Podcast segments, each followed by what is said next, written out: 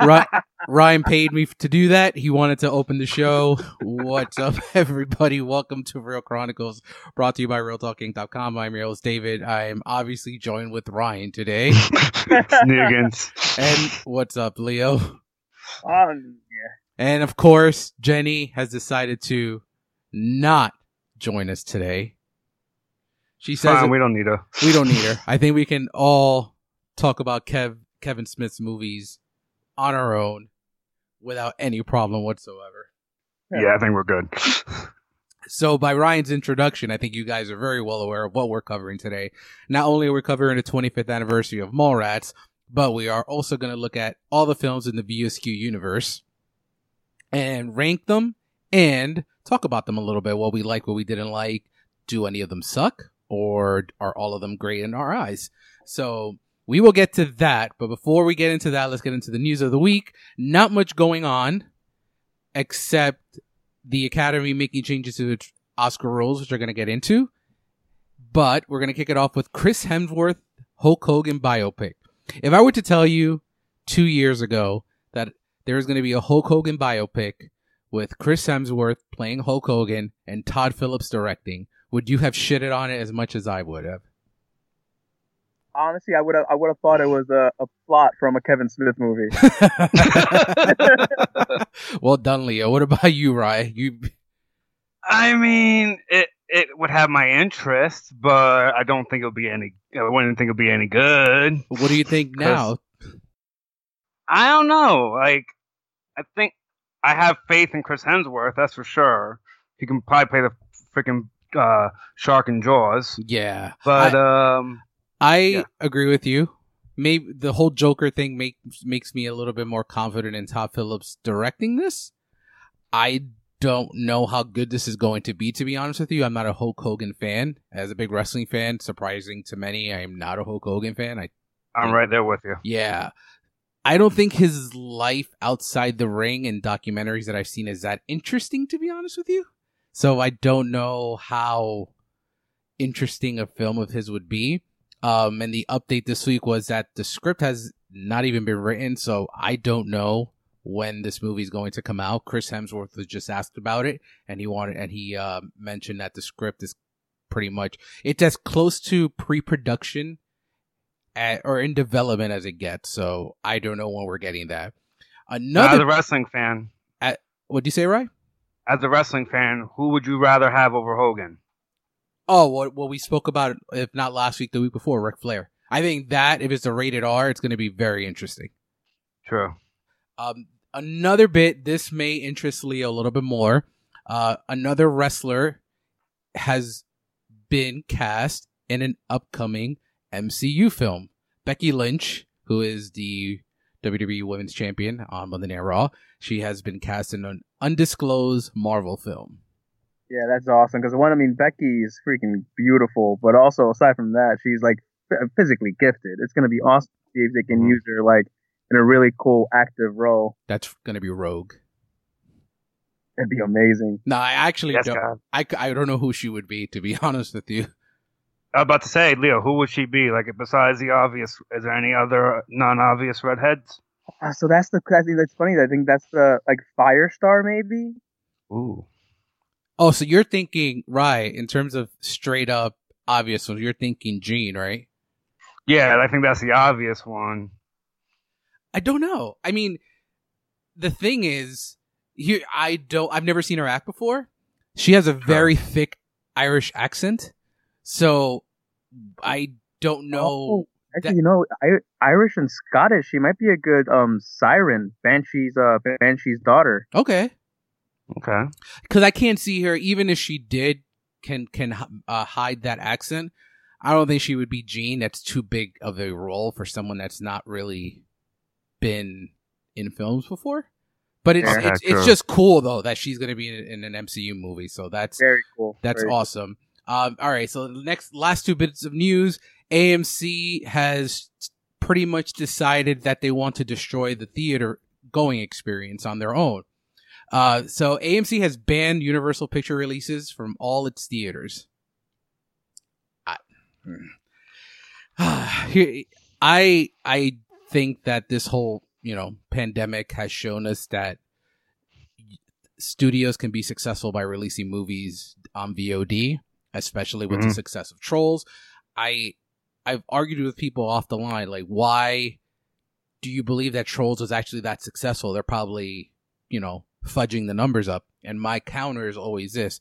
I think if outside of the Disney movies, if there's a, a genre that's going to do really well with VOD, it's going to be animated films because parents are not going to have to spend like $200 True. just to go to the theater. Because if you really look at it, let's say you're a parent and you have your wife or husband and let's say two kids. The two kids alone with food and tickets are probably going to be already like 50 $60. Then you got to worry about yourself. You're already at $100 and if you want to buy food for yourself, that's going to might make you $150 or $200 to watch a illumination movie or something along those lines, they may not even be that good.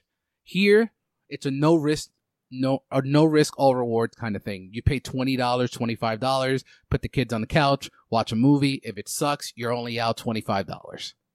Exactly. So I think it's a good mo- a, mo- good idea for them to continue. But the AMC beef is Universal going forward wants to release all their movies on the same day as in theater on VOD, and that's where the rip happened. And now we're here at a stance. I, someone's gonna break. It's just wondering who is the one that's gonna break. Um, Leo, I know you are more a watch at home, and Ryan too. Outside of maybe Marvel, are you okay with watching everything at home? Yeah, Pretty so- much. Yeah, Go I mean, ahead. like I think I think you hit on the head. Like VOD is definitely a really it's a really comfortable thing, but I think there's certain experiences you just need to see in the theater. Yep, like I agree. I think I think Yeah. that, but that's the thing. Like it's an experience. Like if I watched Endgame's premiere at home, yeah, it would have been okay. It would have been fun. It would have been an amazing movie. But there was nothing like seeing it in a theater packed with a bunch of like hundreds of people that were just as excited as you were. That's actually I'm glad you brought that up because I was actually going to say that I've you know Force Awakens and Endgame are the two best cinematic experiences I've ever had. Just welcoming Star Wars back in 2015 after that long break and just seeing what Disney had in store. Then fast forward four years, seeing how Marvel was going to end their saga. And I'm like, I don't think anything's to top that anytime soon. so I'm down for this, but I also am a lover of cinema in terms of going and watching it on the big screen. I will still go watch, Os- you know, these Oscar films on the big screen if it's still available. But like lower end films, like Jungle Cruise, perfect example. It's The Rock. I love Disney, but I don't think that I would actually, you know, if I have the option to watch it at home, I think I'm going to watch it at home. Anything Marvel, I'm going on the big screen. Anything DC, I'm going on the big screen. If Star Wars comes back, I'm going on the big screen. But the fact that there's options that if you don't want to do it, I think it's great. I think they're going to compromise in the end because AMC is not in a power position right now with all the money they're losing. So I Sure. personally think they're going to compromise on this, but I guess we'll see what happens. Disney, I think, has all the pull here too with their films. Um, if they try to pull that power move on Disney, Disney's like, okay, we'll just put it on Disney Plus. I mean, my thing is, and I said this off the line to you guys and a couple of my buddies and on the Real Talk um, Facebook.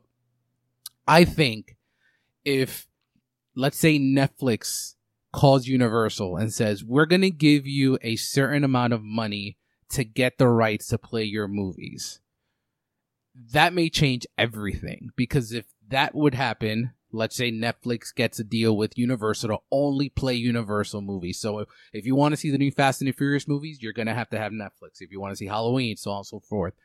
And the money is right, you're going to see studios start doing that. You're going to see Paramount be on Hulu or some something along those lines that we may get a different version of streaming wars when it comes to studio movies and where they're located. Like it wouldn't shock me if this turns into a big thing that Warner Brothers is all all Warner Brothers movies are on HBO Max, something like that. So Yeah. we'll see what I happens. mean, go ahead, Ro- go ahead, right. You also have to look at it from the technical standpoint. I mean, there are certain movies that I think are made for the big screen Agreed. outside of what we just talked about. Like Ready Player One comes to mind. Love that. Like, love the movie. I love seeing it on the big screen, and I have a pretty decent setup at home, but it's not the same. Yeah, I, I I agree with you. There are some movies like you and like you and Leo mentioned that should be on the big screen. So Hey, now would you say that maybe because like I think in the recent years we've seen like a dependence on special like on special effects and and VFX and SFX and everything. So like, do you think if like if the increase in VOD movies, do you think that would maybe also like signify like a an increase in like arts movies and acting movies over the visual effects movies? yeah, I think so. You know what the thing is too. Um, you made a good point in terms of these types of movies and the types of TVs that need to be had to watch these movies in the best quality. I think if things turn into a digital platform only, people, I think TV sales are going to go up because I think Yeah. TV prices are going to go down and TV uh, purchases are going to go up because everyone's going to want to upgrade to a 4K or an 8K or whatever is available at the time. And now for folks that are listening to things, well, you know, movies still need to make a box office. Here's my counter. In 1999, P- Napster was on board, and everyone said that stream- streaming music would never work because you would never be able to pay the, the artist. Fast forward to 2020, Apple Music, Spotify. No one releases albums anymore on not on a streaming service or streaming music platform, and everyone's doing successful and business is very, very doing very hot things right now. So it's like, yeah, you in a way, yeah, you got to think about the whole box office thing, but at the same time, you're like, if the music industry can do it, I'm sure that the film industry will be able to do it. And theaters are just being stu- ridiculously selfish right now. I, I I just don't understand. Like, it's a good compromise. People that want to go to the theaters will go see it. Rate and and I know you guys may hate what I'm about to say, but raise concession prices, and that's it. You're you're because I expect them to raise them anyway. So it wouldn't shock me if like if this turns into a thing, we have theaters still with a lower theater count, the concession prices are going to be even more expensive because there's no reason popcorn should be like eighteen dollars or whatever. Yeah. So Yeah. Um, and then the other big news, nothing, nothing shocking here. The Academy has made changes to its rules for the upcoming year and forever for s- in certain categories. Um, the Oscars will still take place next February, which made me very happy because I was very, very, very worried about the Oscars. Um, but the changes that were made were, I said this a few months ago on the podcast that this may happen. Sound mixing and sound editing are officially no more. We now just have best sound. That's crazy, dude. I mean, like you went into such like an like a like a really good description of the differences between both of those like awards. And like, yeah, granted, sometimes they do fall in line with the same people win the same award, but like, come on. I thought the same thing. I'm like sitting, uh, like I'm not. I wasn't surprised. God, I, I just, I was more surprised that it happened so quick. I would have thought maybe they would have just given it one more year after. And Leo, you made the point that I was going to make off the line, um, because they split this year. and I'm like, okay, they've split. Maybe they finally, finally, finally know a little bit about it. But no, they're like, no, we're gonna, uh, we're gonna combine these categories to best sound. Hopefully that brings in a new category, stunt ensemble, uh, something along those lines. So we'll see what happens there. This I didn't mention off the line to you guys, but they have changed ca- the, how a, an original score qualifies. Yeah, I saw that uh, actually. It's like it's a they. It feels like they were like safeguarding against the whole John Williams and uh in Star Wars thing. Like they want to make it like a little bit more structured. I I hate it. I fucking hate it because um we would not get a Return of the King winning original score because it's only it's not I don't believe it's 60% original. Um we wouldn't get any nominations for any Star Wars movies. We would not There's a lot of movies that would suffer from the new rule. I yeah, unless John Williams does new scores, he'll never be nominated again at this point. So it, I don't like it, but I guess it is uh, the thing with the times that they want to change up the rules a little bit. But the big news is that you don't have to be seen in theaters to qualify for the Oscars this year. This is a one year change. So streaming services are going to be eligible for their films even if they're not in theater. So that that's good news. I think that helps Netflix a lot. Yeah. A lot. And all those VODs like Scoob, like I think Scoob, I'm, I'm, we've talked about this on here before. I'm very excited for Scoob. If it's any good, it still has a shot of qualifying for the Oscars now. So here's one thing, and we've talked about in passing on the Michael Jordan documentary, The Last Dance. This was going to be an Emmys player. I wonder now, because it's on ESPN, the ESPN app, and it's streaming, if it qualifies for the Oscars. Because if it does, it could be a player. And I mean, I I don't know what the rules are going to be in terms of like untraditional streaming apps like ESPN or something along those lines. But uh, sorry, uh, Ryan, Birds Birds of Prey will not be a Best Picture nominee this year now. Damn, I had all my money on that. I, I know you were looking forward to it. I know Leo was probably dreading talking about Birds of Prey in the Oscar categories, but um, that's award nominated uh, Birds of Prey. no, you know what I'm thinking though. all, all, jokes aside, I think it had it's a long shot, but I think it get it could get into costumes. Yeah. yeah. That's I, I think it could get into costumes this year. I, I because I know you didn't like it as much as we did, Leo, but I think you can admit Margot's wardrobe, even not just Margot, everyone's wardrobe was really good in the movie. Yeah, you're great. I, you're, I definitely agree. Visually, I think the, the costume was good, and yeah, I think it, it could definitely get in there. Yeah, I mean, I don't think it will, but um, and now it's just what's going to be ready by the end of the year, even if it's just streaming. Because my best picture frontrunner, I don't think it's going to be ready. So uh, the Mank, the David Fincher movie, I don't think it's going to be ready. So I I think my best pro- my best picture predictions are all going to go up in smoke. So alrighty, so that's all for the news today. Let's get into the quarantine watches of the week. I will go last today because I actually can't really put together anything to highlight. So I'm looking through my list right now. So Leo, why don't you kick it off? Cool. Yeah. Thanks. Uh, so yeah, no, no more gangster movies and or shows to watch. You're uh, so actually, um, I got a movie that was recommended by uh by Stacy. Uh, she actually showed it to her dad. It's a uh, Triple Frontier on Netflix. It's uh Ben Affleck, Pedro Pascal, Oscar Isaac, Charlie Hunnam. How'd you like uh, it? It was pretty cool, actually. It was it, it felt very um 90s military type thing. It, it's it was pretty cool. Like they're all commandos trying to like without getting into spoilers, they're all commandos um trying to escape a certain place. Nice. But uh, but the cast was really cool. Um, and I also watched uh, Bad Education, which you recommended a couple of episodes ago. Um, Hugh Jackman, Allison Janney were freaking incredible. Um, much like everyone else, I'm also watching The Last Dance and then the View Askew universe for the episode today. Nice. Uh, what about you, Ray? Um, like Leo said, the View Askew universe for the episode today, but I went a little further and I just watched all the Kevin Smith flicks. Nice. Um, Tusk still sucks. it's. But I feel bad because it, it, has its moments. No, too. it doesn't, like, it does... Ryan. We're gonna save it for it later. Me... Save it for later because I do want to okay. talk about. I know we're gonna rank the View Askew, but I did just want to talk about all the Kev's films. Okay, you have a so lot of ex- all the Kevin Smith stuff for later. You have a lot. Oh no no no no! You're not gonna get away with that one. You are okay. not. As much as we love Kev, you're not getting away with that one. Uh, anything else?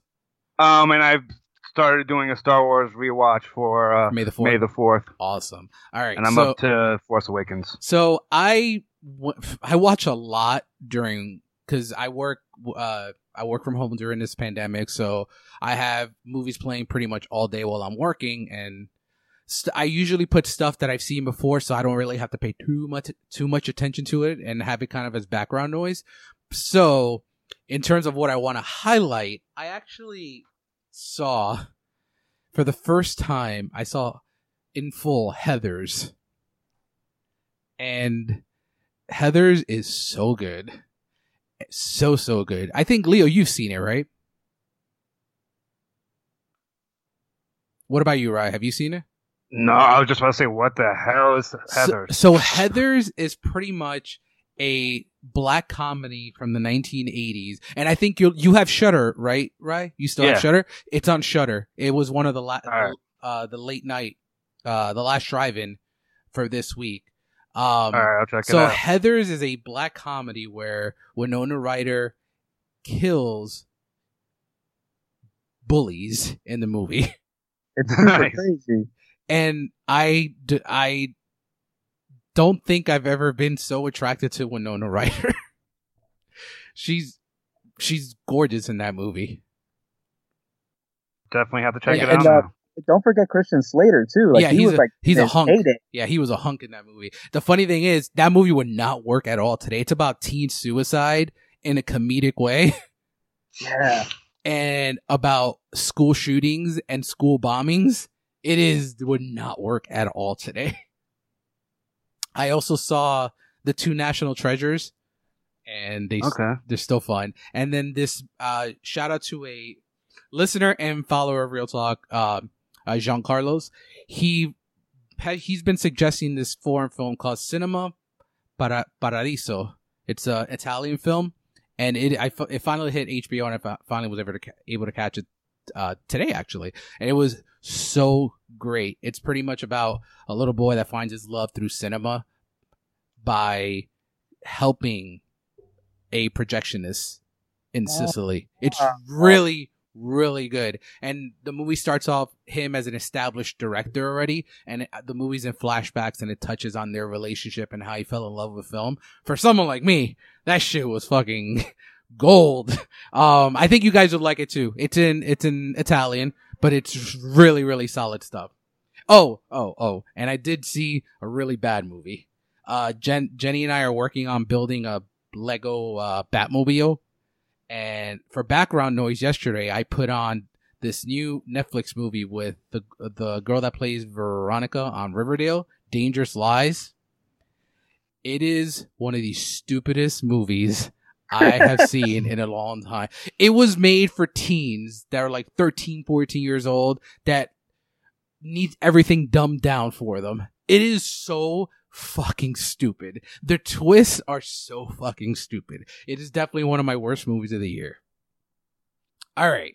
So, That's how you really feel. yeah. So- don't don't sugarcoat it. before we get into it, for the month of May, I am bringing a little game called Ranking the Director.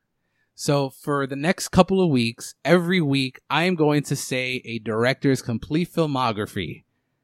But I'm not going to bring classic filmmakers like Alfred Hitchcock or Martin Scorsese. I'm going to bring out directors that some of us may like and some of us may hate and I'm going to go through all their filmography and we're going to decide whether this guy is a good director or a bad director. Okay. This week, we are going to kick this off by going over the filmography of Michael fucking Bay.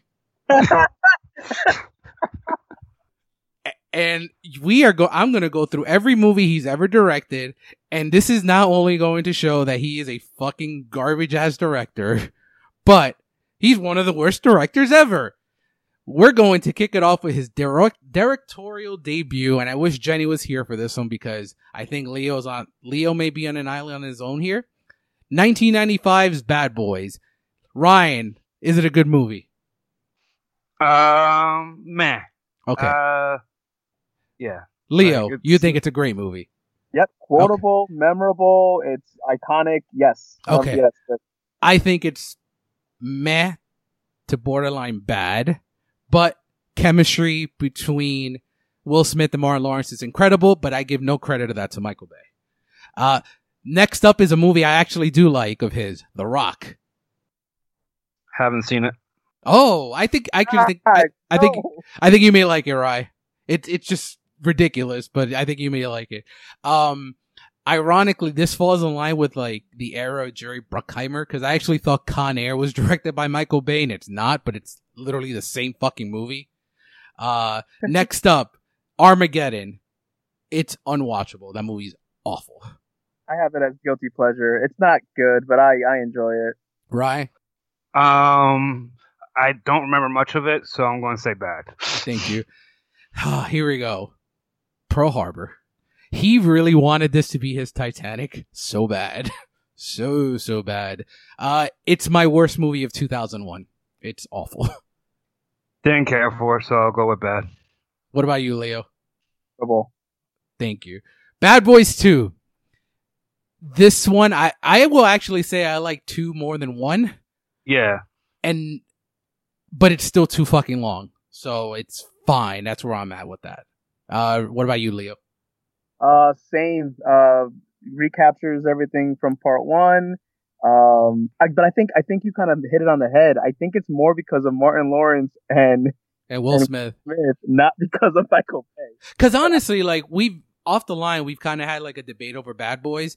I've never ever shitted on Will Smith and Martin Lawrence. I just don't think the movies are very good. I think they're they're extremely ridiculous. Like I'll never forget the first time I saw Bad Boys, and Jenny's first time was watching Bad Boys was this year with me, and we both Jenny didn't like it, and her, her we both agreed like why is Will Smith always running without a shirt? I get it, but logically, if he gets shot once, which spoiler alert, he does in Bad Boys for Life, like he would probably die. Never wears a bulletproof vest. So that that was that. Uh, next up, The Island. Oh, I don't think I even heard of this It's movie. it's it's with Ewan McGregor. It's one of his worst. I think it may be his worst movie. I enjoy it. I'm oh also- my God, Leo! No, It's Scarlett Johansson. no, I don't care. No. ScarJo like Vinny Chase and Entourage. She she already has points against her. This is just another one. oh man. All right. Next up, Transformers. I Fuck that actually movie. so No. all right. So I actually think this is my favorite Michael Bay movie. I don't think this is as bad as what's coming after this. I actually think this is pretty enjoyable. I'm surprised that I, I was alone on this. I thought you, you guys would be with me on this one. No, I can't stand those Transformer movies. Then I loathe them all. Oh, okay. Then I guess we we can bypass the next two: Revenge of the Fallen and Dark of the Moon. Garbage, absolute Yeah. garbage. Pain and Gain, the one with the Rock and Mark Wahlberg. Never seen it. Didn't see it. It's it's okay. It's not actually as terrible as uh his other movies. And then we're finishing it off with Transformers: Age of Extinction, the the one with Mark Wahlberg. Garbage. Thirteen Garbage. hours. The Secret Soldiers of Benghazi. Oh, that was actually pretty good. With That uh, was good. With, with um with Jim Halpert. With Yes. uh, Yes. Uh, Ryan, have you seen it? Nah. That's this that one I have not seen. Transformers: The Last Knight, I fell asleep watching. It is a god awful. And then last year, Six Underground, awful, oh, so so bad. so much going on, so much on the screen. Not a good movie. So going through this filmography, are we Michael Bay fans or not? Nope. No, I think it, the bad outweighs the good. And outweighs it by a lot. I don't even think he has a gr- he doesn't have a great movie at all in any of these. So it's funny, even because I think I'm definitely more pro Michael Bay than than you both are, and even I have to acknowledge that my likes are vastly outweighed by the bads. Yep. I I think we'll have fun over the next few weeks with who I'm picking. Uh next week we're doing Tim Burton. Ooh. And you I think we're gonna have a good debate about Tim Burton because I have a lot to say after 1995. I have a feeling that Burton's gonna be like Michael Bay, where there's a few in there that are like, as a kid, I loved, and it makes me think of him as a better person than he really was. But after the stats come out, I'm gonna be disappointed, Yep. aren't I? Because I remember like a year or two ago, we had a debate that you said Tim Burton about top 10 directors, and you guys said Tim Burton. I'm like, he is not top 10 anything, let alone directors. I, uh, and then I looked at his filmography when I actually started trying to see what directors we can do for this. And it just adds to my point when I go through his entire filmography. He has banger after banger to start his career, but the rest, oh boy, we, we will, we will have fun with this one. Try to stay blind on them and don't look it up. So I could get, I could get you guys natural reaction on Tim Burton's filmography. Would you recommend watching some Tim Burton movies that we haven't seen so we're better prepared? Yes. Um, I will say I will give you a full list off the line, but what I can think of right now, if you have not seen Big Fish Watch Uh, Big Fish, uh, Ed Ed Wood. Um, actually, have you guys seen Charlie and the Chocolate Factory, the remake? Yeah. Yeah. I actually, I that's one I actually really did like, and I think that's about it. I may have a few, but I'll tell you guys off the line. Uh, Yeah, just send me the list. we'll do. All right, so let's get to it. Ryan's been waiting about three years since he's been on to do this. Pretty Today- much, yeah. Today we're going to deep throat Kevin Smith. Very, very hard. Um, if I could do the Hollywood Babylon noise, Ryan, can you do that for us, please? Which one? The Oh, the. yeah. All right, and it's funny. It's ironic that we are looking at Mallrats 25th anniversary. Um, buddy of mine brought it to my attention that uh, Jenny and I's wedding anniversary is this week, and thanks to you, Ryan, uh, Kevin Smith actually gave a shout out to Jenny and I on our wedding that played in the theater that we got married in, which is so so so so great of you, Ryan. You earned a li- no you- problem. You, earned a lifetime spot on this podcast for the for that. Awesome. but yeah, so let's get into it. We're going to do this this way. We're gonna talk about Mallrats first, and then we're just gonna dive in to the rest of his filmography. So after the success of Clerks, Kevin Smith and and Scott Mosier began to make their second film. After seeing after a screening of Clerks, producer James ja- Jacks approached them to do another film for Universal Studios. Smith soon began to work on the script for the film and casting began. There really, I didn't find too much. I don't know if you did, Ryan, because I know you were going to work on notes too. I didn't really find too many issues outside of reshoots. Did you find anything on your end? Um, they didn't want Jay to play Jay. Oh, that's in my that's that's in my fun facts for later, my friend. Um, yeah, so I won't go too far into that. Um, there were some. It, it was some casting issues, Yeah. if anything. Yeah, honestly, I outside of that and the reshoots, I didn't find anything, you know, controversial towards the film. Except the first screening, which we're gonna get into a little later, because that that two hour director's cut is brutal. Yeah, I'll It is- say that. it is brutally bad. That's actually why I used to have it so low for me because that's the first time I saw Mallrats was director's cut, and I hated Oh. it. I hated it. Now, Um, Dave, yes, I guess be clear, the director's cut that adds in the intro scene with TS and the gun and the animated scene for the funeral. yes. It's a thirty minute opening at that mayor's ball. yeah, Yeah. they don't get to the mall for a long time. Yeah, so I'm like, this is not does not work at all for me. And we're we'll get into that a little later. In terms of tie-ins to New Jersey, the Rahway State Prison is mentioned at the end of the film. Brody wears a Henry Hudson Regional High School shirt at the beginning of the film. Kevin Smith and Jay Mewes attended uh, that school in Highlands, New Jersey. Uh, Smith wanted to shoot the film in Seaview Square Mall in Ocean Township, New Jersey, but it was filmed at Eden Prairie Center Mall in Eden Prairie, Minnesota. The exterior shot showing T.S. and Brody's arrival at the flea market was a now demolished Route 1 flea market in New Brunswick. Now, talking about the extended cut, an alternate opening scene where the governor's ball takes place. Does do you think it does anything to the story? Like to Nope. know all this stuff? Nah, I mean, not really. No, I because it's funny because I I've never seen a director's cut, and that's the one I ended up seeing. Um, and even I was like, wait a minute, there's stuff in here that I've never seen before. I must have missed it the first time. And then I'm like, this is going on way longer than I needed to go on. So Mosier and and Kev they added that in for the 10th anniversary of the film.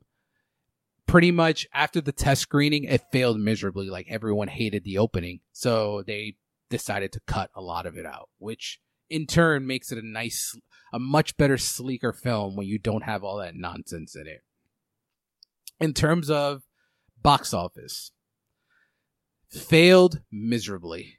A Yeah, budget of a budget of 6.1 million, it only made 2.1 million at the box office. And I think too for we all love Clerks and I think as a follow up to Clerks, I can see why people don't like it as much. I don't know if you agree, right? Cuz you're you're more I mean, you're more of a it's fan a of different Mallrats kind of me. movie, and I do love Mallrats, and it holds a special place in my heart.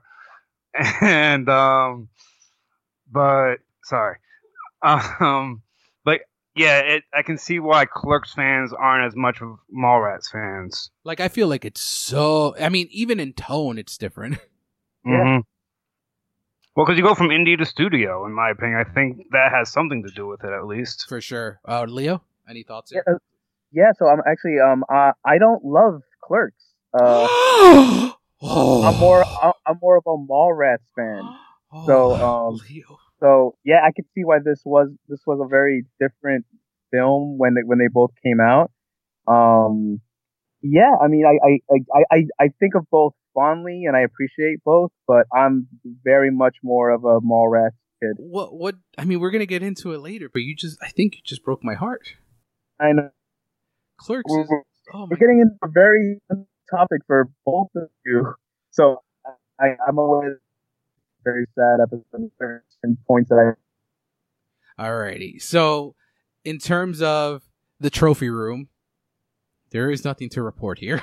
This movie has no awards Hey, whatsoever. at least there's no Razzies. exactly it's still, still better than Sofia Coppola. No, yeah, yeah, much better, much better. All right. What age the best? Ryan, take it away. I have to. I went with the comic book culture in the movie. It was so ahead of its time, and you get Stan Lee in it. You get, you know, just the references that they make, and it's just so ahead of its time with with the knowledge it gives and everything like that, and the conversations and the realism in it. What about you, Leo? I have a freaking list.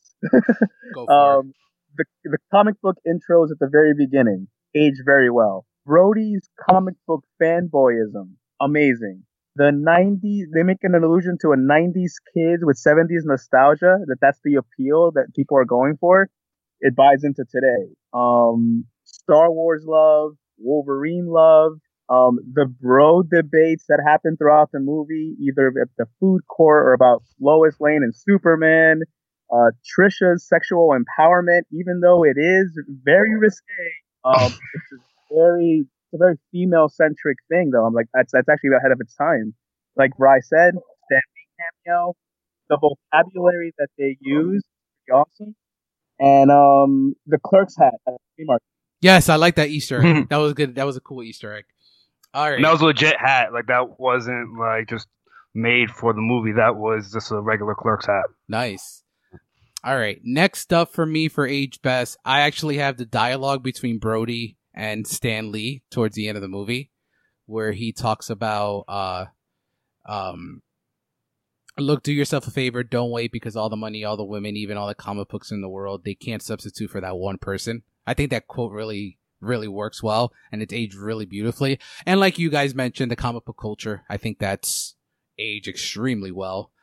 In terms of age worse, I'll kick this one off because I I'd rather take my punches from you guys right now. um, I think it's his worst script in the View Askew universe. Really? I think the dialogue for him is so clunky throughout a lot of the movie. I think he concentrates more here on, hey, I know X Men. Hey, I know every comic book. And that's great and all, but he's able to do that in Clerks with like the like the um the Empire talk and the Return of the Jedi Death Star conversation and he does it more naturally than here it's just like okay it's time. I gotta let i gotta let everyone know that i'm a big batman 89 fan with that scene with the uh where kevin pulls out the uh the the belt and he shoots the gun. Yeah. like i think there's more forced um dialogue here and more forced commentary on superheroes and comic book films than there are in clerks. And i think because of that for me i think the dialogue in the entire film has aged a little poorly for me because he's such a good writer so that's kind of where i went there what about you Rye? I just went with one thing, the fattest ass. Because back then it was like, I guess, a diss and a bad thing. Now it's kind of a compliment. of course you went there what about you leo Um, so actually, with me, um, I, I, I disagree about the, the the the script, but I mean, to each their own. Um, I think T.S. as a character aged pretty badly. I think he's very insecure and he's a very controlling boyfriend. and I don't think that that's. I think he was supposed to be like a a uh, a protagonist hero in the movie, and if he if this came out today, I don't think he would be received that well. Mm-hmm. Um, I also think um. Can I say Affleck's one thing on his defense though, real quick? Go ahead. Yeah. All right, you're about to propose to your girl, and you're all excited. Then she drops the bomb, and then you automatically would think it's the dad, especially if you have that relationship. Like if you take it in his relationship, I feel his reaction was a lid wasn't too over the top. Well, here's the thing. I, I, I think I think he's still a young kid. I don't think he's ready to pop the question at all. Um, True. But um, but I, I mean, the, his reaction isn't crazy. I just think that a lot of the things that that Smith like uh like like little little breadcrumbs he puts out about their relationship makes it feel like that wasn't the best relationship to begin with. Um, and I don't think that that would have been well received by viewers today. Just like I don't think that Ben Affleck's character would be, No. reviewed- would be Oh hell no! He's, I mean, he went to jail in 95. He would definitely do more than go to jail now. Totally, and, and the other thing that I think aged very badly, and I think I think you'll appreciate this, uh, Dave, is Affleck's goatee. Uh, I think that looks super skeevy, and it's just like I'm like I, I just wasn't a fan of the goatee. For the him. character he plays, I totally agree with you. It's not a bad look on him per se because he had one in another Kevin Smith film that we'll talk about later. Um, but yeah, I agree with you. I, I, I, I totally agree with you there. so, and I wanted, I wanted to touch on like more on the scripting that I said. I think too, the issue with, for me with the script is also that these, and I guess it could be blaming the actors per se. Outside of Jason Lee, I don't buy any of these people in this movie saying the stuff that are written on the script. I think Jason Lee is the only believable character in that movie. Oh wow! And I'm going through my Ethan Suplee. Right, he just I mean, he just looks at the paintings the fucking whole movie. I'm just saying. I'm talking about the central characters. I don't I don't feel like I'd buy anything that they say. So yeah. I feel Shannen Doherty would do what she did to Brody, like how break up that same exact Well, way. I wouldn't I she's a bitch because NHL 94 is the shit and sometimes you just got to play. That's not NHL. That is NHL when he's playing. That's not No. NHL that he's playing? No, that's not EA. They were going to have a deal with them, but that fell through. It's in my notes, I believe. Oh, then fu- then fuck Brody. He should have just no no no. Then forget it. Then if it's not NHL, it- yeah, go go ahead. Right. no, I forget what it was exactly, uh, but it real, but it wasn't in NHL because they had a deal with. Let me see this in my notes real quick. I know they. Uh, no, I don't have it in my notes, but I remember him saying. Uh, That he was having an issue. Oh yeah, no, here it is. Originally, the game was going to be NHL, but they uh, couldn't. But then the studio struck up a deal with a different gaming company, and that's why we got what we got. Gotcha. Oh, well, there, you- there you go. All right. So moving on to that guy from Award, I went with Jeremy London and Claire Forl- Forlani. I honestly, I know Jeremy London has been in other things, but I honestly remember him the most from uh from Mallrats. Uh, all right. What about you, Rye Same FTS. and Leo? I mean, I, I wanted to put TS for that guy, but um, but I it's for me. I ended I ended up keeping it for a different category. Um, actually, for that guy, I gave it to Jason Lee. Oh, really? Well, because oh, no, and here's the thing: I put myself in the place where I was back then, and back then, Jason Lee I knew as the guy from Kevin Smith movies. I knew him from Mallrats. I knew him as Brody. Then everything that happened after that, whether it's Vanilla Sky or Ed, I still knew him as the guy from Mallrats. Interesting. I would have never. I can respect that. Yeah, I, I would have never thought that you were going to use him on this one. Um, there's no crying in baseball. There's nothing to cry about this movie unless you guys have No. something. No, Uh, Detlef Schrempf, Six Man of the Film Award. I went with Jay and Silent Bob. I think, and yeah, I think outside of the movies that they're the stars, I think this is their best uh supporting roles. What about you, Rye? Um, I actually have. Oh shit, my thing messed up again. Um, which one are we on? The six man. I have Stan Lee actually. ooh, Good pull. I think Good pull. he, yeah, his cam- his cameo there pulls everything together and makes the end happen. So That's a good one. Uh, what about you, Leo? What do you have? I agree with you, D. I put uh, Jay and Silent Bob. I think that um, I think that their their antics and their their really fresh comedy help to break up some of the wordiness of the script that you kind of mentioned earlier. Yeah, because I mentioned like they there was a lot of more forced comic book references, but it's still funny. Like when Bat when when he pulls out the bat thing and he him and uh and he lifts up Jay. Jay. um, yeah, I, I was expecting that to bring up the you don't you weigh a little bit more than ninety eight pounds or one hundred and eight. So that's my six man. Becky O'Shea Icebox Award. Who is the MVP of the film? I think we. I hope we all have the same one. I went with Jason Lee. yeah, Brody. yeah, Brody. Yeah, Brody is hilarious throughout the entire movie, um, and he comes back, and I think he's just as good as Chasing Amy in Chasing Amy. Mm-hmm. Um, yeah. So that's my MVP of the movie award. Peaks and valleys. I already know where Leo's going here. Peak, go for it, Leo. You kick it off now. Jeremy London, bro. what the crap happened to this guy's career? Mallrats. This is where I wish jo- Jenny was here because Jenny knows everything about every actor from the 1990s, so she could Well, I- probably tell us what happened to his career. I know, I know he went on to do some stuff on TV, and I know he was on he was on Seventh Heaven too. Was he Um, really? Yeah, he. He played, he played like a, a really young minister, pastor dude.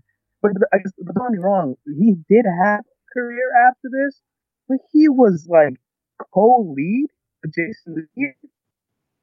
Would you say that? Go ahead, Rye. I ain't saying anything. Oh, okay. Sorry.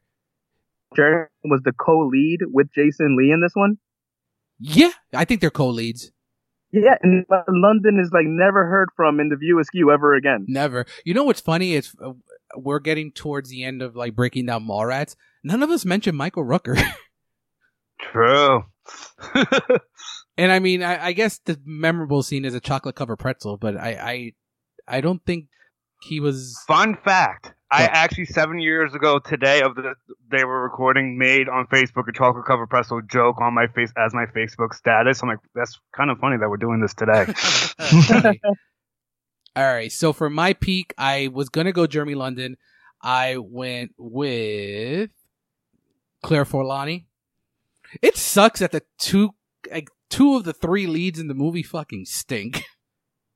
like they, they're just not great at all. Um, for Valley, I think we all should have the same person, right? Uh, Ben Affleck. hmm Okay. I put Ben Affleck and Jason Lee. Okay. Well, Leo, you have Ben too, right? Yep, Ben, Ben, yeah. anyone that wins an Oscar after a movie we cover should automatically just be given this award. Who would you who would you have second the second Valley be if not Ben? Michael Rooker. So it's funny. I would have put in um I would have pinned oh my gosh uh Chasing Amy. Oh, Joey Um, Lauren Adams. Yeah, because at least she was nominated for an award after this. So. Yes. Ah, that's a good. That's a good one too. I just went with Michael Rooker because we know what he ends up doing. So True. because he does uh, Walking Dead first and then Marvel. So all right. So let's go into our fun facts. I have a few. Ryan, do you have any too? Yeah, I have like 15 real quick. All right. So I have. I actually have twenty five for the first. So we'll just alternate. If you pull yours up, I'll start it off, and then you could just go right after me. Okay. So what I have for fun facts, the studio sold it as a smart Porky's. Universal was so confident in the film's prospects that they referred it to as a more intelligent version of the 1981 high school classic and had plans for a Mallrats sequel before the original film was e- even released. And it was canceled after the uh, the film bo- uh, bombed. Go ahead, Ryan. You know what it's supposed to be called, right? The sequel? what it was it supposed to be called? Mallrats 2, Die Hard in the Mall. That's great. Is that your fact? No, I Okay. just went off for you there. All right, go ahead. Uh, the cup that Brody's carrying around is one of the many, many nods to Walt Flanagan throughout the flick. Because one of the days that uh, Kev and Walt went out uh, comic book shopping, he had that same kind of styrofoam cup and he made it last all damn day. Oh wow, that's funny. And Walt is in the movie. He is one of the guys Yeah. online to see. He's Stan fanboy. Lee. Fanboy, yeah. All right, next one for me. Universal wanted Ethan Hawke to be in the movie. In a 1994 interview with Entertainment Weekly, Kevin Smith explained that the studio had given us given us a list of stars they think should be in the movie. At the top of the list was Ethan Hawke, who Smith called the most overworked actor in America. I'd like to give him a rest. Go ahead, Rye.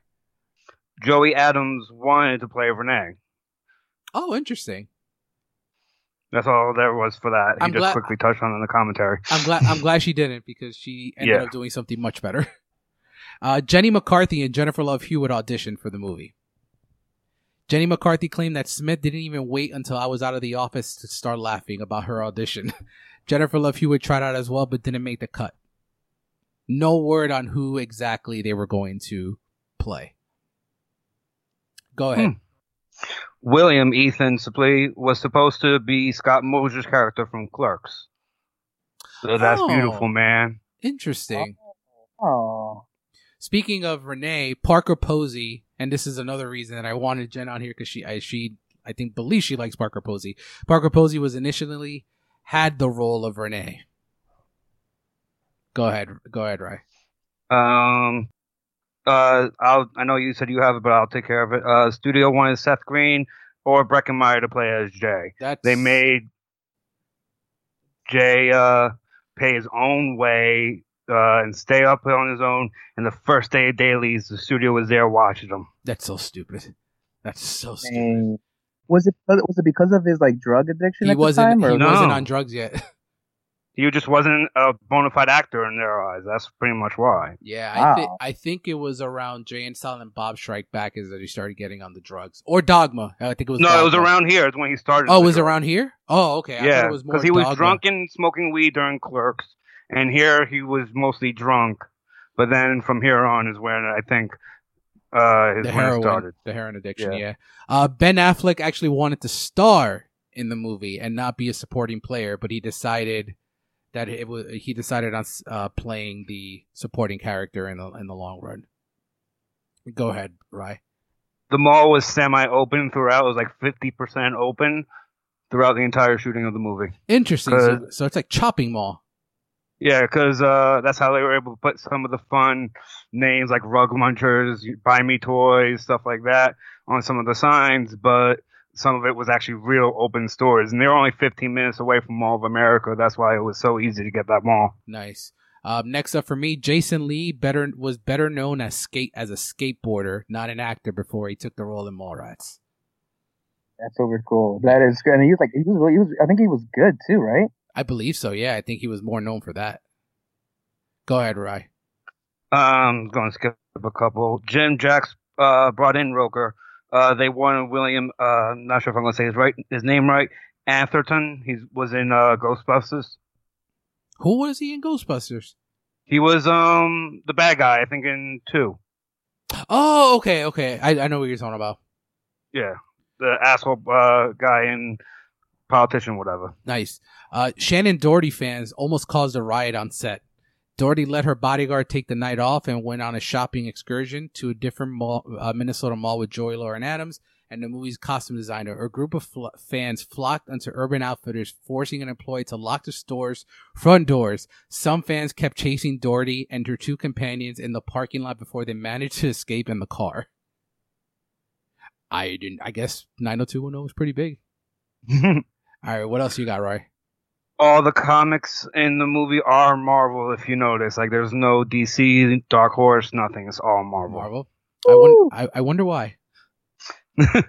It Uh, can't have nothing to do with Stan Lee. in Nothing at all. Uh, Wal- Walter Flanagan really did have a dog. Mhm. Walter Flanagan played fanboy. That was he, actually fast.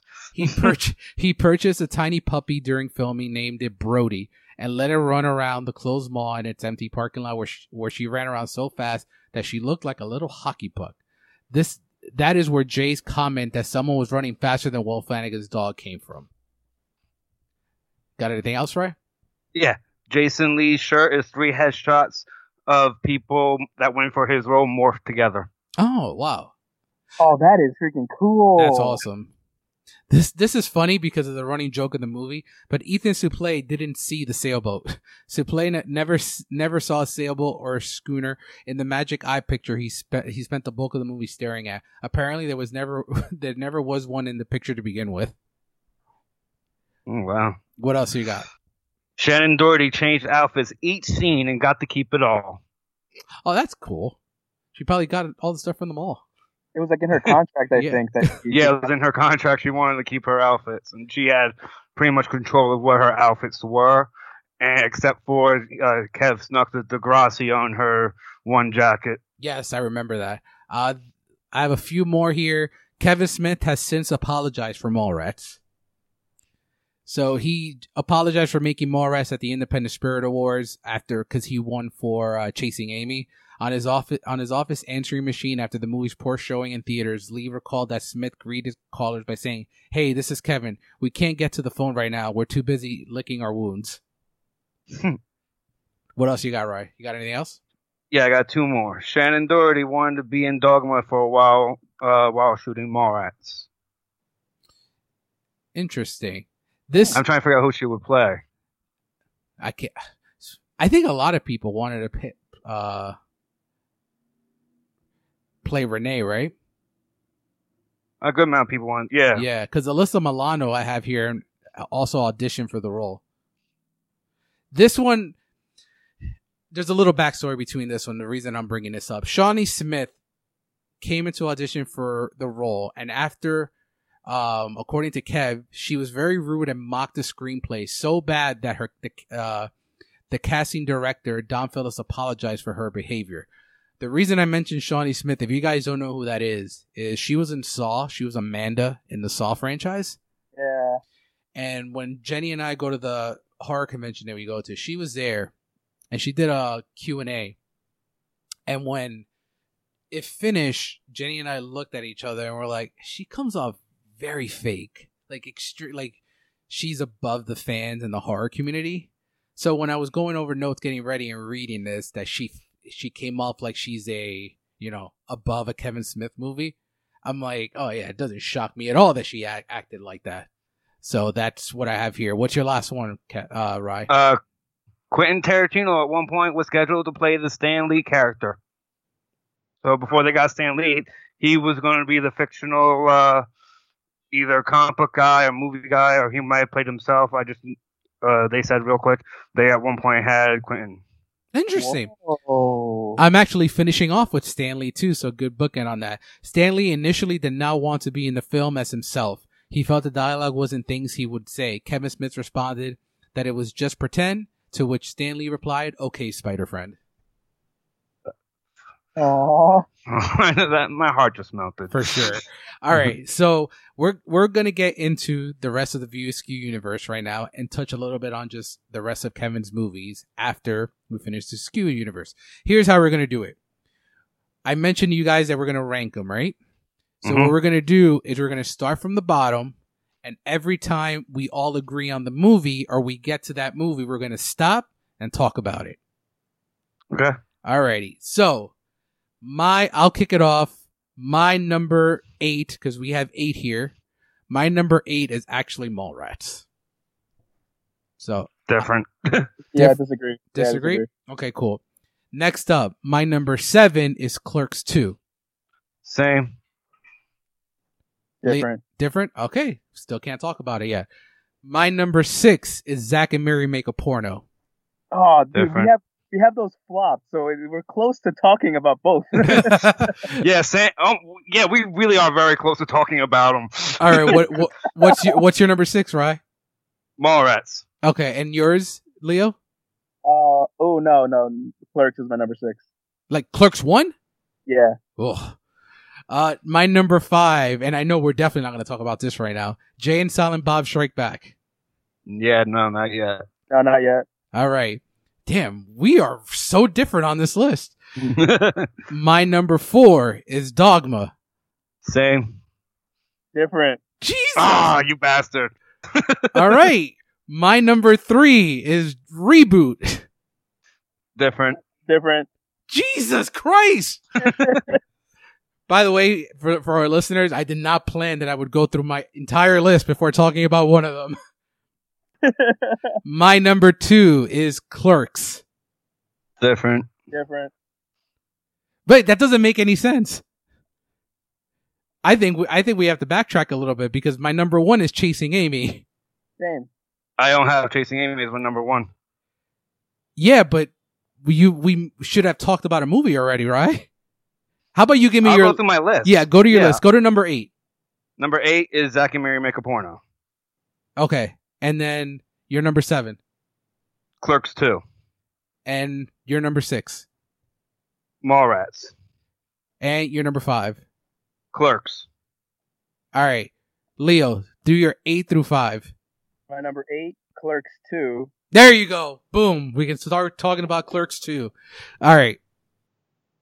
I almost put it last because I think there's a lot that really has not aged well with Clerks 2. I hope we all agree the donkey thing did not age well at all. No. Um, I'm not going to repeat the word, but a certain racist term that was used in the movie. is not very PC. I yeah, that has not aged well at all. Um, still, regardless of that, um, I still think the Lord of the Rings stuff is really funny, and me being a Lord of the Rings fan, I think it's really hilarious. Um, I like the the Dante and um, I forgot her name, Rosario Dawson's character. I I love no Becky's the is is Jen Jen's character right No, I thought, or Rosario Dawson yeah, whatever. whatever, whoever Rosario, I like her and Dante's dynamic. Although he would never, ever get someone that looks like Rosario Dawson. ever, ever, ever. Um, yeah, and I mean, I don't know. I think Mallrats has its things, and we'll talk about it a little later. But I think Clerks has a little bit more to offer for me. Clerks too, and that's why I have it at my number seven. All right, Leo, what's your number six? Wait, no. So my number, my number eight was Clerks two. My number Seven. seven, is uh, Zack and Miri Make a Porno. Boom. All right. So let's talk about Zack and Miri make a porno. I think Leo's list is the most different out of all of ours. Absolutely, yeah. So- I think the fact that the, the, re- the like the when when I have like uh Clerks so far out of it, my list is going to be throw, totally off from you guys. Oh yeah. All right. So let's talk about Zack and Miri make a porno. We were unsure whether this was in or not, and I'm still not 100% sure, but I think the inclusion of Justin Long's character in reboot just kind of pushed me towards put it pushing it in. Yeah, because he says in uh, one of the latest episodes of Smodcast, he does a commentary track for uh, Reboot. So when he gets to that point, he says, "Yeah, we want like we were we did have a whole part where we make him say, "Oh, I was a porn star, now I'm a lawyer," but they just hope that the fans would just get it. Yeah. And I I mean I got it right away. He still has the same voice. It was hilarious. Exactly. So Yeah. I I really really enjoy. I think it's outside before reboot. It was his last really good film. I don't know if you guys would agree with me on that. Yeah, I agree. Because well, because those clerks too. No, uh, yeah, no, Yeah. I agree. I think Jay and the reason I was second guessing was Jay Jay Mewes plays a different character in this, but Jason Lee plays a different character in Mallrats and Chasing Amy, so it's still in the universe. And Ben And- Affleck plays different characters. And and Dogma and in Dogma too. So it's Mhm. so I think we that's why I pushed it in. Um I do love the Elizabeth Banks and Seth Rogen chemistry. I think they're really good. Yeah. And I, I just like not not to be skeevy, the whole shooting the porn stuff was hilarious. Most of those scenes Yeah. were really, really funny things. Um yeah, I actually when the drunk guy walks in, it's still one of my favorites. Yeah, like he pays no yeah, mind to it. Yeah, I think it's hilarious. fan, right? Yeah. And I learned what a Dutch rudder was thanks to this movie. But yeah, that's what that's what I have it at my number six. Uh, all right, go ahead, Leo. Keep going. Yeah. So when, here's where that, that gets different. My number six is Clerks one. Um, I refuse to talk about this solo. Next, my number five is Jay and Silent Bob reboot. oh, you had it a little lower than I thought you would. So this is your first time watching it. What did you think? Yeah, so this is my first time watching it. I thought it was like Kevin Smith's heart on screen. Um, it was it was nice. It was really cool seeing like it, it, the only thing that I think took me out of it though is I felt Jay and Silent Bob Strike Back was this. Like it was this. It was a calling out everything from the Askew universe, and like it, it was it did it first. So I, I kept I kept catching myself saying reboots just rehashing a lot of the stuff that Strikes Back did. Um, but that was but that was the point though. That was exactly the point. um, the um I, I didn't really like too much of like the uh they were they were way a little too meta for my liking. Everything they said that was in a reboot and a remake, they did in this film. Um, and I just wasn't a big fan of all of it. Um, I think that you needed to see the rest of the universe to really appreciate it. Um, but in like in the rewatchability part of it, like the other four movies I have above it, I can put on at any day, any time of day, any mood I'm in, and I love a little bit more than this one. So I think because I love chasing Amy so much, I the fact that he wrote that he wrote that in like a day, right? Right? Yeah, that was the last. He wrote that last day of shooting. Like that was the last thing they shot. So much heart in that scene alone, and like when they realize what the reboot really means is just the next chapter of you in your life of being a father or a mother and your child is your reboot that's like hit me. I don't have any kids and it hit the, and it hit me. I thought it was so so well done.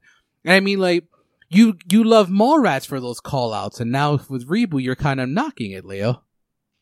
No so here's the thing it's like i think what it was is um it's a very different tone in um in reboot. Like reboot is like a combination of silly and funny with heart strike backs i don't think had too much heart it was more on the oh, none at all part. none at all yeah no so like if you look at my list though like i i, I dig the silly funny like the, the silly funny is what i really liked about it the mixing of it is where i kind of like got a little thrown i wanted it to be silly funny and i was a little surprised that it was mostly heart um but I mean, I, I, I didn't, I didn't not like it. I still think it was a really good movie. Yeah. But it, I just the other four hold very special places where I'm like, I, I, even though some of them are very poorly received critically, I, I still think they're really fantastic movies that I could put on anytime. Alrighty. All right, keep go. Uh, go ahead. Keep going, Leo.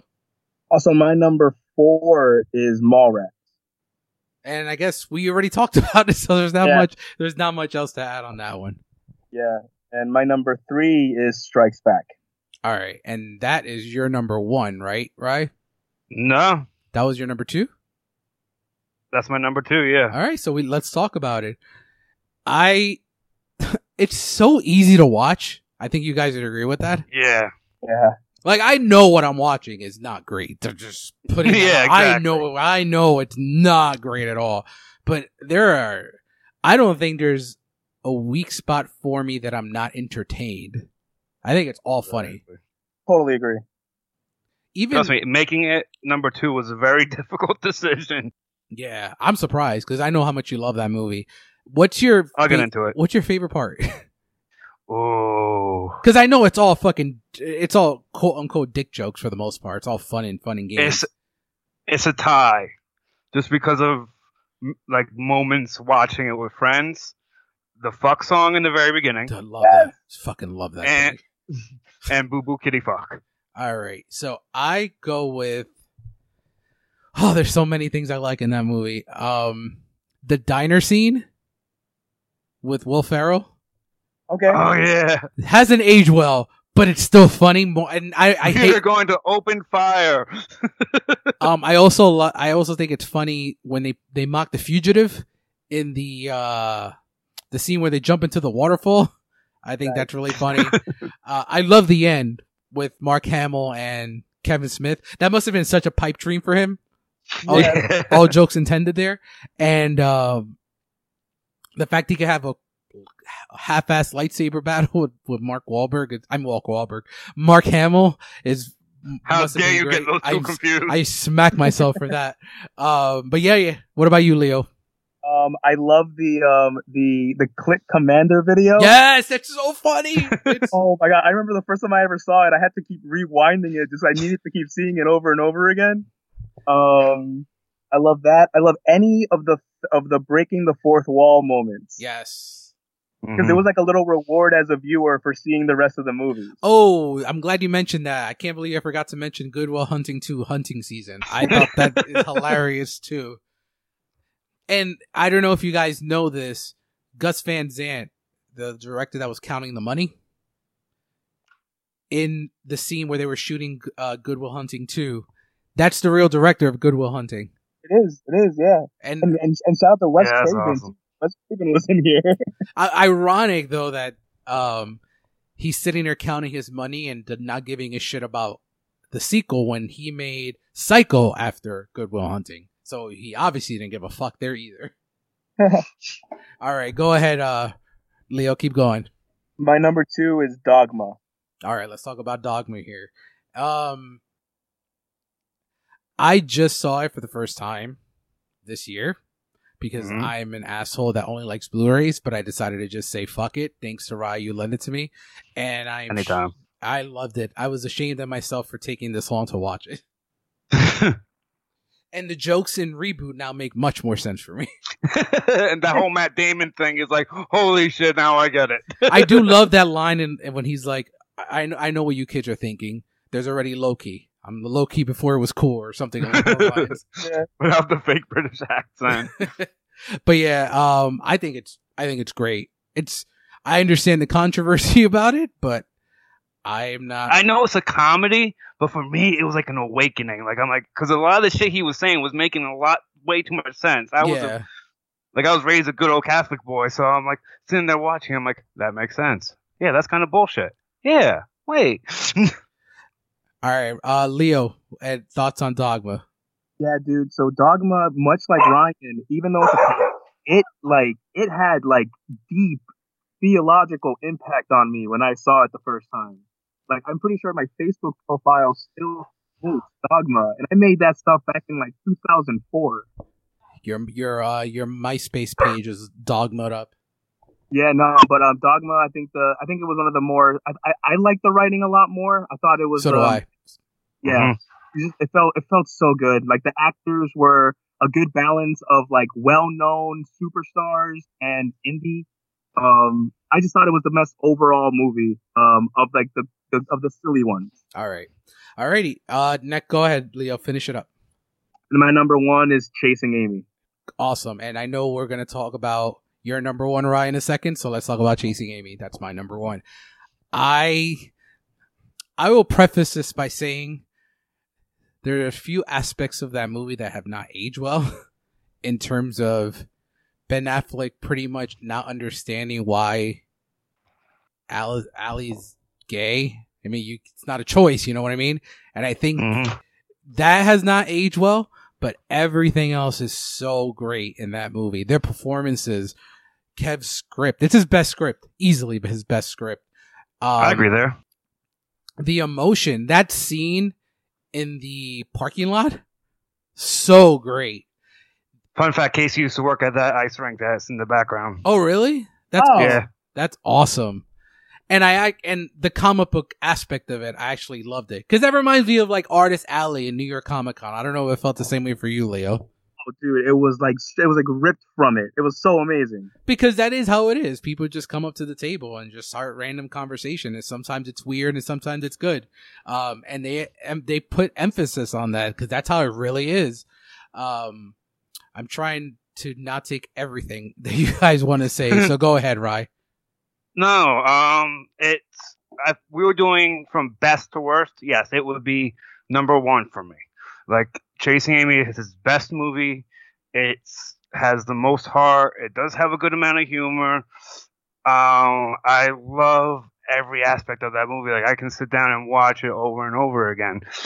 I think the relationship, although I do agree how you it doesn't age well, that he doesn't understand, but still their relationship in general is so fucking good. Yeah, so great, And- so great. And even with him and uh what's uh Lee's character's name? I can't remember right Banky, now. Banky. Thank you, thank you. Um, between uh, and that relationship and how that grew and that those turns that it took in the very end. Fuck it, spoiler where Banky comes out from the kiss and then like just the emotion between them, and I think every aspect about that. And shout, again, shout out to Jason Lee as Banky. Your mother's a tracer is still one of the best lines. yes, and I love how they call that call back into it with Chris Rock. In, Yes. in Strike Back, he's like, "You're a tracer. No one will tell you you're a tracer." and I know we're, he's frowned upon in today's world, but uh, Casey Affleck cam- cameo at the beginning of the movie. Totally forgot about that. I don't know if you guys peeped that. Right? He's one of the. He's the one that that was in line to meet Banky. Yeah, oh, okay. He, wanted he wanted his autograph, and he's like, "No, never mind. You're He's just like, a yeah, tracer. you're just a tracer. Yeah. and I love, I love the payoff where he gives her, he gives Allie the, like Alyssa, I just call her Allie, uh, where Holden gives Allie the comic book of Chasing Amy. I think it's such a good way to end the movie. And finally, R- Ryan, what's your number one? My number one is reboot. It was very hard to make it. Like it was one between uh Jay Actually, Back. Let me and cut you off. Let me cut you off. Your number one wasn't Clerks? Did I miss where Clerks went for you? No, Clerks was number five. Oh, We didn't. I didn't. Yeah, you didn't let We me haven't do my even- five. we haven't even talked about it yet. Yeah, because Clerks was number five for me. Oh, oh, let's let's re back finish on reboot and we'll finish off on Clerks. So go ahead. So yeah, reboot for me is the a great movie because it does have heart, humor. It is that kind of movie I can put on and watch over and over again. Like I put it on last night right before I went to sleep just to have a nice and fresh in my head. Like, and when he's you know the callbacks and as it was the end game for Kevin Smith fans. Yeah, that's the best way I can put it. that's why I kind of I'm happy we're getting it, but in a way I'm like, oh, this is a perfect way to end it. I kind of don't want another Mallrats. I kind of don't want another Clerks because this is like the perfect way to end everything. Well, there was stories they didn't really touch on that you can touch on in those movies. Like, you know, you can tie up Dante a little bit more. You can because we fi- we don't know what happens with Randall. They tease that in the very beginning of reboot. You know, you, and with Mallrats, you know, you can get a little bit more into Brodie's story with, with Renee, and we can finally find out what the fuck happened to TS if anyone actually cares. Maybe they'll bring up Jeremy London from retirement and then put him back to work. Uh, all right, so let's finish off with Clerks.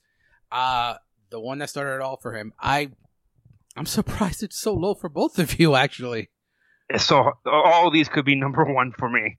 Trust me. Like this was a very hard list to make at the same time very easy because yeah. so we'll start with Leo because he likes it the least out of all of us. Yeah, fair. Um, I think it's it's not even that. Um, it's not too difficult to cram into this. I think for me it was. Um, I'm just not a huge fan of Dante or Randall. Um, they do- they do stink. Yeah, I I don't like them as. Much. I like Randall. You like Randall, really? I love Randall. I always wanted to be Randall.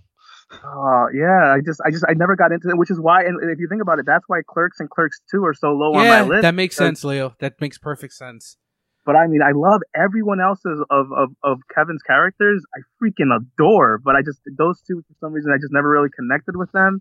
And yeah, I mean that's that's really what it is. But like, look, the I think the the I think Kevin Smith did something so like innovative with the the way he let his characters speak. Like it was a very intellectual vernacular. Um, and I think that's something that's it's not really people don't use that even now. Yeah, Uh, but but still, the rest of them, I think, for me, just are just a little bit different because there's not that much Rando and not that much Dante. Yeah, I mean, I think I love this. I love Clerk script. I guess that's what it goes down to. Uh, I don't like, I don't like Dante. He's t- such a whiny, whiny person. It's too like, it's too much. He's complaining about everything the entire movie. Um, Randall. I mean, Randall's. I I I see. Um, why you like him, Rye? but he's such a fucking prick, man. He is such a fucking prick. Um, but their chemistry together is you can't you can't disagree that it's fantastic. I think they work so well together. Uh, Oh, the 37 dicks still fucking cracks me up. It is still really, really hilarious. Is that right? C- correct me if I'm wrong. Is that Mosier when she hears the 37, he hears the 37 dicks and follows her out the, the, the, the quick mark, the quick check? um, I don't remember honestly. Okay. But yeah, that scene is hilarious. Uh, I I actually really really dig, and I mentioned before, like it I, it doesn't feel forced. That conversation about the Death Star, it's really intellectual. I really really love it, just because you never really think about it like that.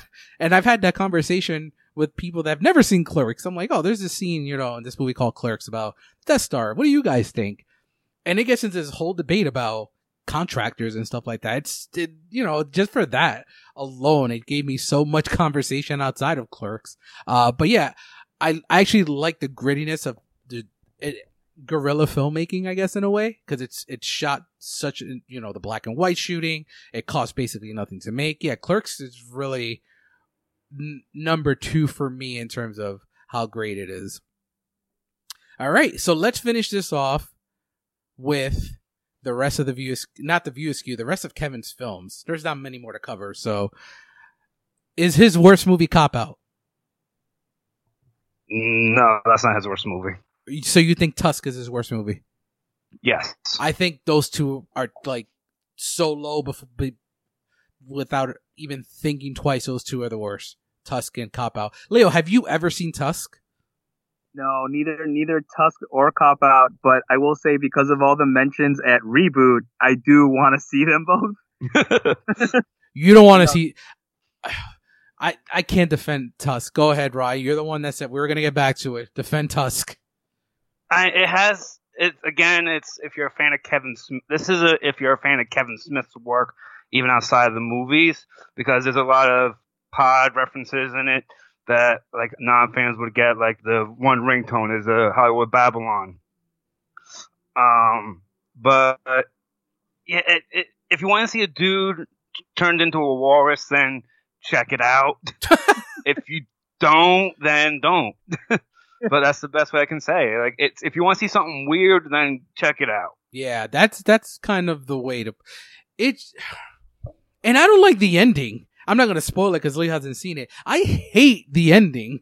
No, I agree. The ending is terrible. Uh, but Cop Out, I think I've seen. I I will say I don't remember much about Cop Out except it's garbage. I I yeah. I saw it in passing because it is Kev, and I support anything that he does. But I I don't like it. Uh, the next one I have Sean here, William Scott and Tracy Morgan in that though are funny as hell. Eh. I'll give you props for finding something good in that. Um, one that I do. So these bottom three for me, will, and if I once I see it more, because I've only seen it once years ago. Red State. I haven't seen Red State uh, too much, so I can't really touch on it too much. It's a serious dogma. Interesting. Like, mm. um, it takes you know it's all it's pretty much Westboro Baptist Church turned up to 100. Gotcha. Interesting. It's I an d- interesting flick. It I mean, John Goodman and Kevin Smith. That's why. That's what drew me. I love John Goodman. The next, yeah. the next, the next two I can talk about more. Uh, Yoga Hosers.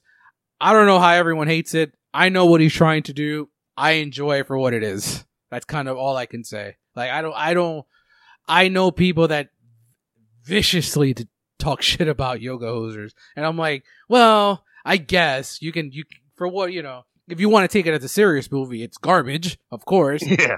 I mean, but there's fucking little Bratzis all over the place. I, if you take that serious, I, I got, I don't know what to tell you, man.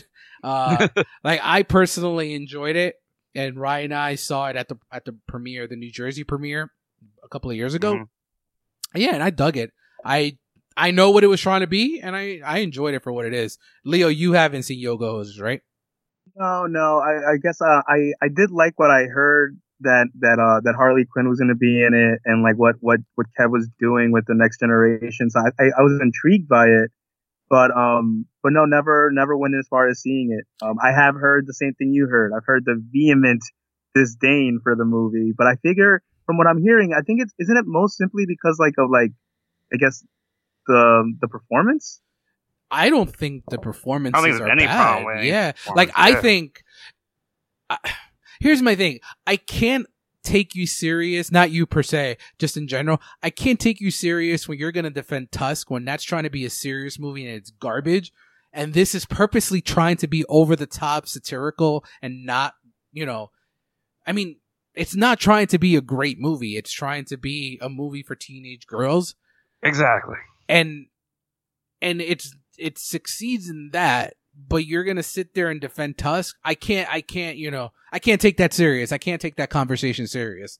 It's it's the whole. I wonder if that's where hater tots comes from. It that idea. I mean, it might be because it just doesn't make any sense to me when you're defending a movie that is trying to be serious, and I personally feel it's really, really bad. And this is not. Nothing about this movie is serious, and I can speak on Jenny's behalf. Jenny really enjoyed Yoga Hosers too, so that's Mhm. kind of where I feel on that.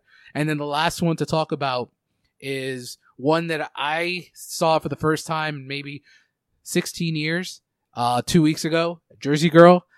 It's not as bad as people make have. I don't. I, it's not as bad as I remember. I actually don't think it's as bad as I remember at all. I kind of don't know what people say is bad about it. To be honest with you, I think J Lo. around that time. I'm sorry. No, go. I'll, I'll finish real quick. I think J Lo's bad at it. I don't think she's very good in it, but I personally like the story of the father daughter dynamic. Go go ahead. But- Ryan. I think wasn't this around the Jiggy time, so people were starting to turn again. Gigli, sorry. Um, time, so people were starting to turn against uh Ben and J Lo's.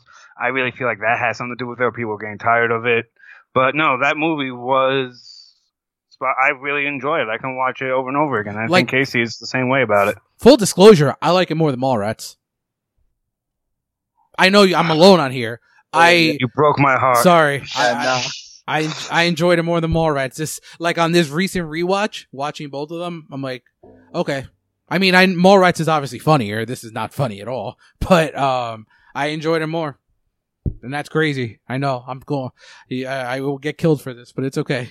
Um, but yeah, that pretty much wraps everything up in some in terms of Kevin Smith. I don't think we'll ever have to do another Kevin Smith episode again, right? Right. Aw. Well, hold we, we could do is we could do like his TV directing stuff because he's done good stuff on TV. Yeah, he's done great stuff on TV.